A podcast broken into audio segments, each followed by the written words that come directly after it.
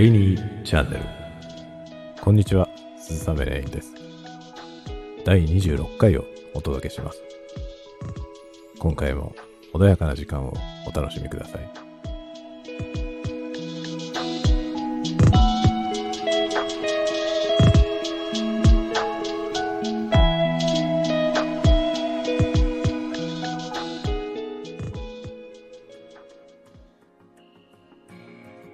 改めましてこんにちは、鈴雨レインです。えー、今回も前回に引き続きまして、えー、また文章読本的なものをですね、えー、ちょっとご紹介してみようかなと思ってます。えー、今回ご紹介するのはですね、えーまあ、にさつご紹介しようと思ってるんですが、えー、大江健三郎ですね。大江健三郎の、えー、文章読本っぽいもの、えー、ちょっとですね、あのいわゆる文章読本的なものとは、えー、少々趣が異なるといいますか、えー、そういった感じのものなんですけれども、まあ、あの大江健三郎さんといえばですね、あのノーベル文学賞ですね、もう受賞されているということで、えー、まあ国内の、えー、日本人の作家としてはですね、あの、まあ、由緒正しいといいますか、ある意味ね、えー、まあ頂点にいらっしゃる方ですね。えー、ということで、えー、その大江健三郎さんの書かれた本をご紹介したいと思います。えー、ふたつ今手元に持ってきたんですけれども、えー、そのうちのひとつはですね、えー、私という小説家の作り方という本です。えー、これはですね、あの、まあ、いわゆる、えー、大江健三郎さんご自身がですね、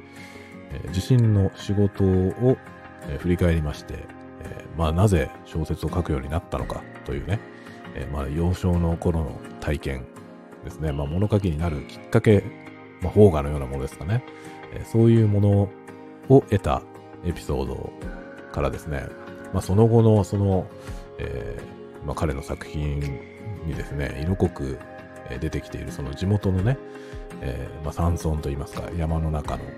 ね、村ですけれども、そこでの出来事といったようなことが、えー、書かれていますね。で、これを読むとですね、あのまあ、大江健三郎さんの書かれたそのいくつもの作品の裏にあるね、えー、原体験といいますか、えー、そういうものがですね、垣間見えるというようなタイプのものになってます。えー、ちなみにこの本はですね、新潮文庫から出ておりまして、えー、私が持っているのは、えー、へいせいにじゅうよねんに刷られたものですね。えー、ですが、えー、よんひゃくえんというね安いですね。よんひゃくえん税別となってます。かなり安いですね。あのまあ文庫なので、えー、なんていうのかな、厚さとね値段が比例するようなところありますけど、かなり、えー、薄い、えー、そんなにボリュームのある本ではありません。でですね、まあ、私という小説家の作り方ということで、まあ、大江健三郎を作る方法が書かれてるわけですけれども、あのまあなんというのかな、えー、大江健三郎さんのね、その、まあ、文学というのは非常に独特であると思うんですよね。あの、なんだろう、あの、いろんなね、作家が、例えばね、あの、偉大な作家っていうのは、まあ、明治の文豪とかね、えー、に始まり、たくさん大勢いらっしゃいますけれども、あの大体ですね、そのフォロワーといいますかね、影響を受けた作家というのが、後に出てくるというねのがありますよね。例えば、えー、太宰治とかですね、太宰を愛している、えー、小説家というのは、えー、今の若い小説家の方の中にも多いですし、まあ、その影響がですね、えー、見受けられるような作家というのは、えー、たくさんいると思うんですよね。ところがですね、大江健三郎みたいな作家ってこうポッと浮かぶ人いますか？あの私ね、あの大江健三郎に似てる作家というのが思いつかないんですよね。あのワンアンドオンリーというか、まあ、大江健三郎といえばもうあの、ね、ノーベル文学賞ですから、そういう意味ではね、あの、まあ、川端康成以来ですかね、その次ですよね。えというような、もう歴史的作家、大作家であるはずなんですけれども、大江健三郎っぽい若手いないんですよね。もうあの私が知らないだけかもしれない、ないですけどね。あのまあ、でもちょっとね、あんまり想像できないですね。まあ、自分でも、ね、結構読みますけども、あの、大江健三郎っぽく書くって言った場合に、あの、どうすればっぽくなるのかわからないんですね。で、なんかそういうところは、あの、ワンアンドオンリーというか、その、えー、大江健三郎の、えー、なんて言うんでしょう、独自性っていうんですかね。なんかその、えー、ちょっとやそっとで真似できない何かが感じられる気がしますね。で、あの、どうですかね、皆さん、あの、大江健三郎さんの作品って、えー、どのぐらい読まれているかっていうことがちょっとわからずに、あれなんですけれども、あの、私はですね、あの、まあ、結構、そんなにね、全部、片っ端から全部読んだってわけではないんですよ。えー、ただね、代表的なものは大体読んだのかなと思いますね。で、まあ、感じたことはですね、ある一つの作品を読むま、までは、それ以外の作品をね、読んでる間は、あの、いつも同じことを書いているなと思ったんですね。あの、もちろん内容は違う作品なんですけれども、あの、通底しているテーマというか、あの、生涯をかけてずっと同じことを言い続けている方だなと感じたんですね。で、それはですね、あの、いい意味なのか悪い意味なのか、まあ、要するにワンパターンっていう意味なのかっていうとそうではなくて、あの、まあ、一貫している何かがあるっていうことですね。まあ、あの、なんだろうな、受け取り方によっては、えー、ワンパターンに見えなくもない気が、えー、しました。途中までね。何作か読んでる間に、いつも似たような感じだなっていうのは正直思ったんですね。で、まあ、それが好きか嫌いかというと割と好きだったんですけども、で、そういう形で読んでいったんですが、ある作品を読んだ時に本当に衝撃を受けました。えー、それがですね、同時代ゲームという作品ですね。あの、まあ、大江健三郎さんの、えー、作品が好きな方で、この同時代ゲームが好きかどうかっていうのはちょっと分かれるような気がするんですね。あの、なんだろう、割と、えー、有名な、例えば死者のおごりとかですね、えー、そういう飼育とかね、あの、死者のおごりと飼育は今、えー、一つにまとまって文庫本になってますけれども、その辺が割と代表作として取り沙汰されることが多いかなと思うんですが、そういった作品を読んだ時とは全く次元の違う驚きがありましたね。同時代ゲームという作品で、この同時代ゲームという作品はですね、あの、私は正直に言いますと、最初に読んだ時に途中で挫折しました。あの、なんだろうな、他の作品に比べてはるかにボリュームがあるんですね。まあ、大江健三郎さんの作品って比較的短めのものが多いんですけれども、あの、この同時代ゲームという作品はですね、結構文庫でも分厚くて、かなりボリュームのある作品なんですが、さらにですね、文章がですね、なんていうのかな、全く平易でない、要するに優しくないんですね。難しいんですよ。で、でも物語は、結構複雑な話がですね、あの、緻密に描かれていて、まあ、すごいんですよね。大迫力なんですね。で、この同時代ゲームという作品を、えー、読んで、まあ、あの、かなり大きな衝撃を受けまして、まあ、最初はですね、最後まで読み切れなかったというね、これはもう衝撃がありすぎて、途中で挫折したんですけども、何回か挑んで、あの、ようやく、えー、読み切ることができました。で、えー、終わりまで読んで、えー、まあ、あまりにもですね、すごいなっていうね、影響を受けたわけなんですけれども、えー、その作品のですね、あのー、なんだろう、裏話に見えるんですね。この私という小説家の作り方っていう本は、まあ、これを読んだらですね、あの、同時代ゲームっていうあの作品は、大江健三郎さんの、あのー、人生そのものだったんだなっていうことがね、えー、分かりました。その、あれのですね、あの、元ネタになっている、その自身、ご自身のね、えー、まあ、あの、幼い頃におばあちゃんから聞いた、あのー、まあ、地元の伝承みたいなね、そういうお話がベースになってるみたいなんですけども、その伝承、聞かされた伝承についての話がですね、この、えー、エッセイ的にこのね、えー、私という小説家の作り方っていう本の、まあ、結構なボリュームを占めて、えー、紹介されてるんですよね。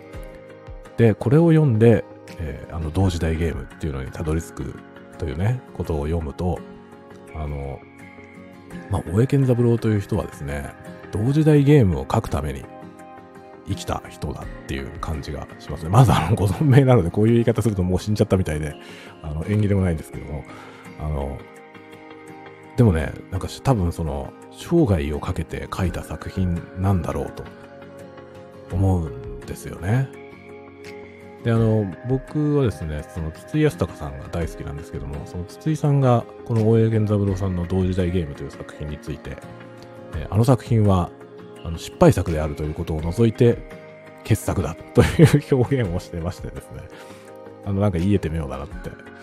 えー、思ったんですけれども、ね、失敗作、傑作だが失敗作であるっていう面白いあの言い回しだなって思ったんですけど、なんとなくね、言わんとしていることはわかる気がしますね。あのなんだろうな、あの失敗作なのかどうかっていう意味でいくとね、えー、よくわかりませんけれども、あの同時代ゲームっていう作品は、あの読んで私が勝手に感じるところとしてはですね、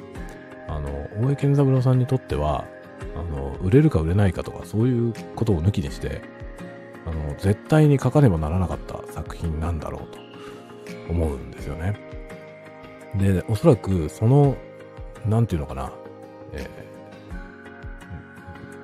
ー、込められているその思いの大きさというか、まあ、言ってしまうとですね、本当に命がけの作品に感じるわけですね。で、まあ、命がけっていうのはね、言葉のあやとしてはよく言いますけども、本当に命がかかっちゃってるようなものってなかなか目にすることはあのないと思うんですが、このね、同時代ゲームという作品は本当に命かかってる感じがするんですよね。ほんとこれを書き終えたらもう死んじゃうみたいなド迫力の作品で、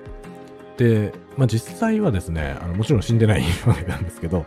あの大江健三郎さんはでもね、ある意味、あのー、同時代ゲームを書いて、えー、一段落したというかですね、なんかその後全然違う方向に行ったような気がするんですね。まあ、私はあのその後の作品をあんまり深く読んでないので、えー、ちょっとね、こういう読み方が正しいのかどうかわからないんですけども、まあ、その後はですね、ちょっと思想がかった、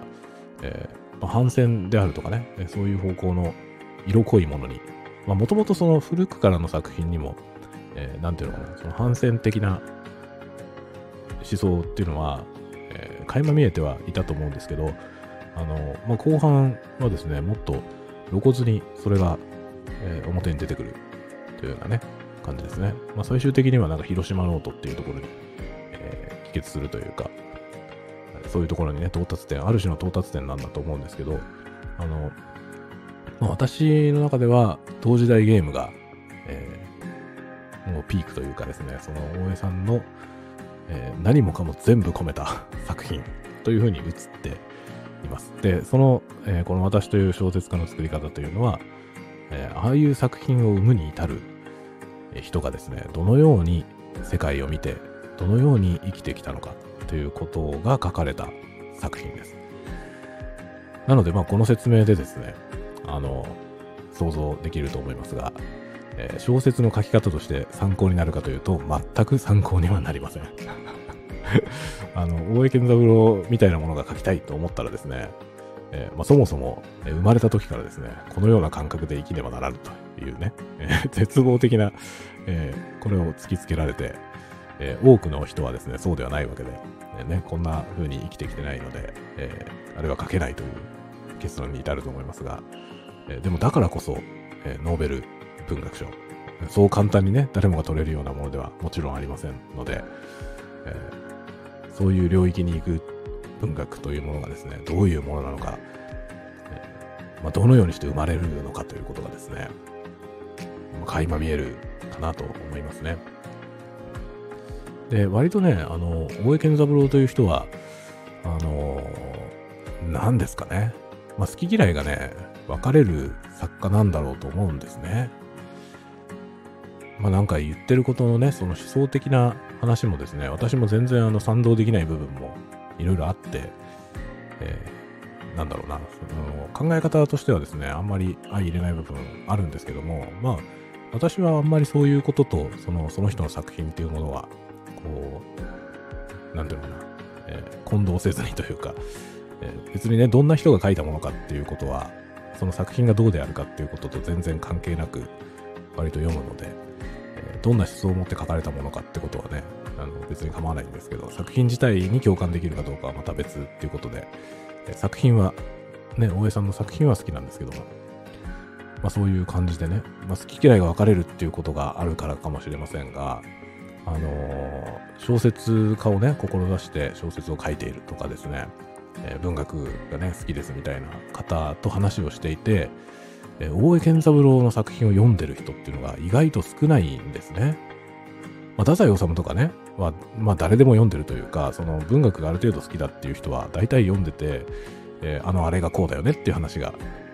できるわけなんですけど、まあ、大江健三郎という人はですね、ノーベル文学賞も取ってるわけなんで、まあ、文学を志す人は絶対読むんじゃないのって思うんですけれども、意外とね全然読まれてないですね。なんかそのいろんな人と話をしていて、大江健三郎を読んだことないっていう人が非常に多いですという印象を受けるって感じですね。私の主観としてそんなような印象を受けますので、まあ、これを機にこれを機にする必要はないかもしれませんが、あの代表作をですね、読んでみていただくと良いかなと思います。まあ、あの好き嫌いは別にしてね、あの気に入ってもらうかどうかってことはまあ別にして、その文学を志す方であればですね、好き嫌いは別にして、ノーベル文学賞を取ってる作品は読んで損はないと思いますね。と取ってる作品というか、取ってる方の作品ですね。特にまあこの同時代ゲームという作品は私は大好きなんですが、これはねあんまりあの人におすすめしたことはありません。あの自分も一回ね最初に読んだ時に挫折して、えー、まあね何回か挫折してるんですよ。あの終わりまで一気に読めたことは一回もなくて、まあ、途中で挫折しながら、ね、まあもちろん途切れ途切れにこう読んでいくわけですけど、最後まで到達できずに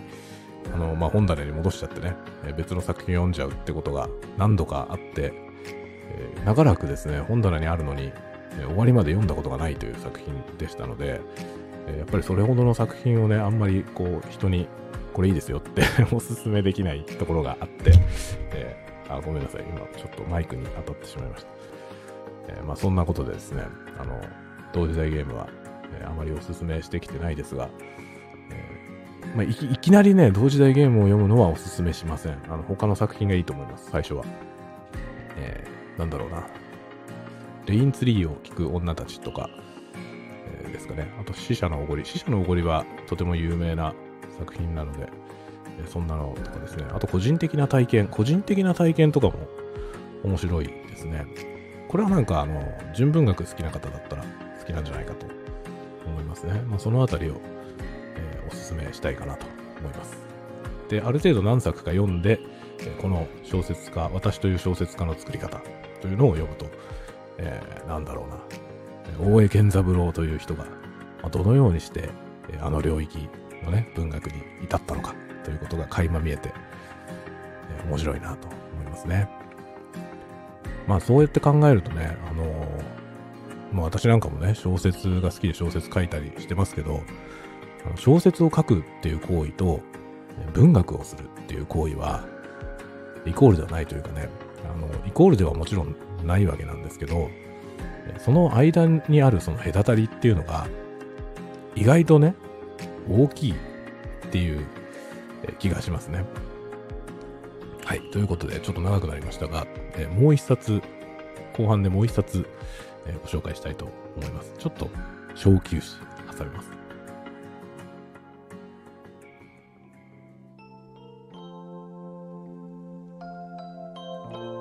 はい、えー、ちょっと気分を変えまして ビージーエム を変えまして、えー、もう一冊大江健三郎さんのもう一冊をご紹介したいと思います。これはですね、新しい文学のためにという本です。こ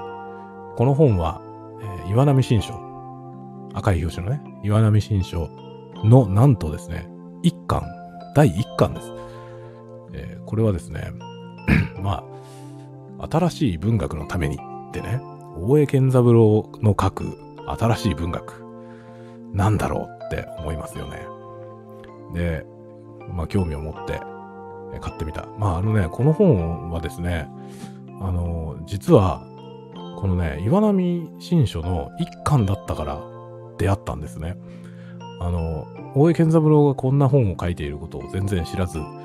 えー、探したわけじゃないんですよ。全くそうではなくて、まあ、本屋さんに行った時に岩波新書って割と面白いのが多くて、えー、よくね買いに行くんですけど、あのまあ大体はですね目的の本があってそれを探すんですね。なのであの本棚のこのまあ大体番号順に並んでるわけですけど、その左の一番上の端からね番号順に追いかけるみたいな見方は一回もしたことがなかったんですね。で、まあある時あのふとねこう岩波新書ってこんなたくさんあるけどいちばんってどんな本なんだろうと思ったんですよね。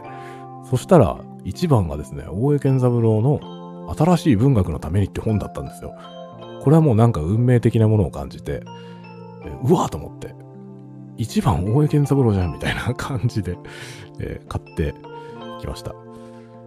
で、えー、これはですねまたですねすごいですよ。あの岩波新書なので、まあ、前にもなんかあの高橋源一郎さんの本をね岩波新書の本を、えー、ご紹介しましたし、あのさっき前半のとこでちょっとお話しした、えー、広島ノートっていう本もあの大江健三郎の、えー、広島ノートですねとか沖縄ノート似たようなね本で、えー、沖縄ノート、まあ、この辺はあの反戦の、えー、テーマの、えー、作品ですけれども、割とあの年を取られてからのものですけれども、こういったものが全部岩波新書から出ています。で、この本はですねその、えー、だいいっかんとして出ているもので、えー、ななひゃくにじゅうえん、あのまあ岩波新書なんでこのぐらいの価格帯で、えー、ライトなボリュームなんですがライトなボリュームなんですが、えー、これほど読むのに体力を使った新書は初めてでした大江健三郎という人の文章はね、なんでしょうね、ものすごく、えー、読むのに労力がいりますね。だから好きなのかもしれませんね。で、えーまあ、そういうことでね、このね、えー、小説、新しい文学というものをどう考えるかということを、えー、書いているわけなんですが、正直ですね、私はこれをいっかいめ読んだとき、まあ、あの、新書としては、例を見ないぐらい長く時間がかかったわけなんですけど、ものすごく読みづらくて、えー、難しいんですよね。言ってることが難しくて、こうさらっと読めないんですよ。で、大体新書っていうのはあのー、読みやすいというかね、本当に通勤電車の中でサクッと読んでみたいな感じのものが多いですよね。えー、一般的にその難しい内容であっても、あのー、ライトに書かれていてね、読みやすさってものが割と重視された本が多いような印象があるんですけど、このね大江健三郎さんの文章はもう難しい難しいんですよ。で、結局何を言ってるんだろうっていうことをね、いちいち立ち止まりながら、どんなことが言いたいんだろうこれって思いながらね読むわけですよ。で、かなり時間かけて一冊全部、これはね一気に読みました。時間はかかりましたけど一気に読んで、であの読み終えてですね、さっぱり分かんなかったんですよねえーって思って、えー、大江健三郎さんの考える新しい文学というのはどういうものなんだろう。あの結構ね、新しい書き手っていうタイトルでね、そのまた若い人たちに向けたあのメッセージをお書きになってるわけなんですけど、そこに書かれていることもですね、まあ、よく分かんないんですね難しいんですよ。非常に難しくて、あのこれはこのなんていうのかな、文章として、えー、表向きにね、その文章の表層に書かれている言葉、まあならもちろん言葉が並んでるわけですけど、その言葉が並んできてる中にこう浮き立ってくる何かっていうものがですね、なんかこうつかみがたいんですよね。で、まあ私はね、この新しい文学のためにっていうこの本は、あの文学というものはまあ進化していくわけですけど、そのどのように変わっていくのか、まあ、今後、これからの書き手はどういうことをやっていくべきなのかっていうことがなんとなく書かれているものだと思うんですが、あの私はねこの本自体が新しい文学のような気がするんですよね。もうなんていうのか、そのあ文学っていうのはこのマインドなんじゃないかなっていう気がしましたね、この本を読んで。正直ですね、この本に書いてある内容があの私はねどの程度理解できたのか、まあ、未だに自信がないですね。で、まあ、ことあるごとにですね、まあ、暇を見てはあの再読してね、でやっぱりね自分のレベルが変わってくると受け取れる内容が変わってくるんですよね。そんな新書ってなかなかないですよね。あの新書って本当にあのどんな分野であってもあのその分野のねあの全くの素人でもある程度わかるように書かれているものが多いので、えー、パッと読んである程度のところまで知識が得られる。でまあそこまでいったら次のねもう少し難しい本に発展していけますよっていうような入り口のものだと思うんですけど、えー、この大江健三郎さんのこれはですね、まあ、入り口でありつつ、えー、究極みたいな感じですよね。だから、えー、これを読んで、えー、他のいろいろな文学をいろいろ体験して、まあ、いろんなね文学に対していろんなことを思って自分でも小説も書いてみて、えー、いろいろ考えてっていうね、そういうことを繰り返してここへ戻ってくるとまたなんかね違ったものが浮き立ってくるんですね。書いてある文章は同じなのにそこから立ち上がってくる何かが読むたびに変化していくんですね。自分の側が変われば内容が変わっていくっていうような感じで、これそのものが文学なんだなっていう気がするんですよね。で、まあ、そういう意味でその文章っていうものに関してあのいろんななんていうのかな、その私のね思い込みのようなものをねことごとく破壊した本ですね。まあ大江健三郎さんのそのなんていうのかな文章、よく私はね例に挙げるあのこの大江健三郎さんの文章こそがあの文学的な文章であると思うので、いろんなところであの例に挙げるんですけど。まあ、それはね例に挙げやすいんですね。あのノーベル文学賞を取られてる方なんで、まあ、言ってみれば権威ですよねですからあの問答無用でねこのハイレベルなものであるっていう風に言いやすいので、まあ、これを例に挙げるんですけど、あのいわゆる今、えー、私もあのノートっていう媒体に、えー、書いてますけれども、あのノートとかでこう評されるいい文章っていうねものが、えー、なんていうのかな、指針にしているそのいい文章とは何かっていうその基準みたいなものに全く当てはまらないと思うんですね。大江さんの 文, 文章ってあの全然読みやすくないし、えー、なんていうのかな、分かりやすくないですね、えー、言いたいことがね伝わりやすい文章では全然ないと思うんですね。でじゃあ悪いのっていうと全然そんなことはなくて、やっぱりその読むたびに立ち上がってくるそのね文章から立ち上がってくる何かが変わるっていうことはねものすごいことだと思うんですよね。でそれは確かにいい文章かっていうとそういう基準で測れるものではない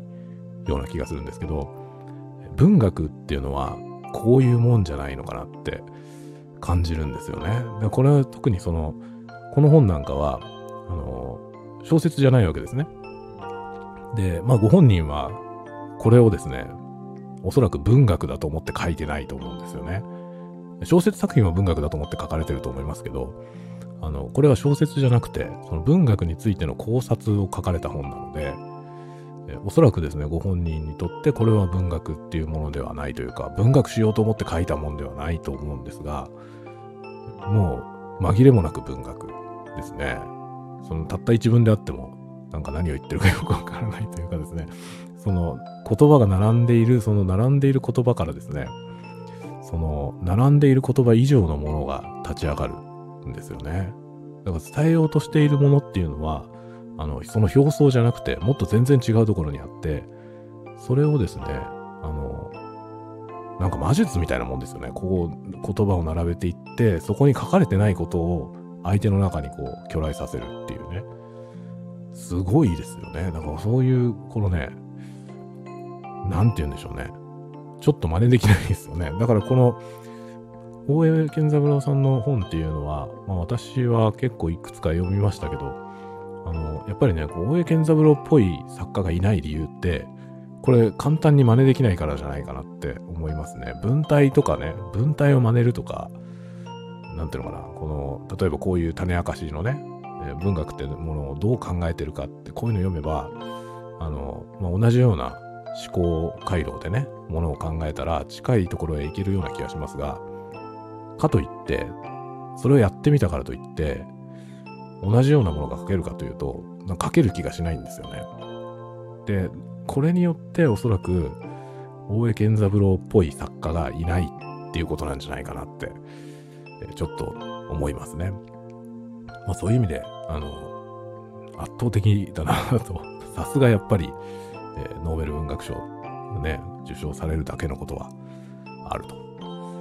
思いますね。あのなんか偉そうにね、評価してるみたいなことを言ってますけど、とってもじゃないけど、 も, もちろん足元にも及ばないわけですが、えー、まあこういうね、まあ、この作家に出会って、えーまあ、そんなにね、じゃあ好きな作家の中にね、えー、好きな作家をいくつか挙げてくださいって言ったら大抵挙げないですね。大江健三郎好きだって僕あの言わないですけど、めったにあのそんなに好きなわけでもないと自覚してるので、えー、でもね、すごい衝撃は受けたし影響は受けていますね。という不思議な位置の作家です、私にとっては。えー、ぜひこの、えー、なんだろうな、えー、大江健三郎さんの書いた文学じゃない本、小説じゃない本をぜひ読んでみてほしいなと思います。なんかそのね、文章感っていうものが根底からひっくり返る体験ができるかもしれません。このね、どういう文章がいい文章なのかっていうね、えー、なんとなく多分あのノートを書かれてる方とかは、えー、自分なりにねあると思いますけど、そのいい文章の価値観って言いますかね、そういうものがね根こそぎひっくり返るかもしれませんね。えー、なんだろうこの迫力っていうね、まあ、ぜひ味わってほしいなと思います。というわけで今日はにさつ、えー、私という小説家の作り方、新潮文庫と、えー、新しい文学のために、岩波新書のにさつをご紹介しました。いずれも大江健三郎さんであります。ではこの辺で。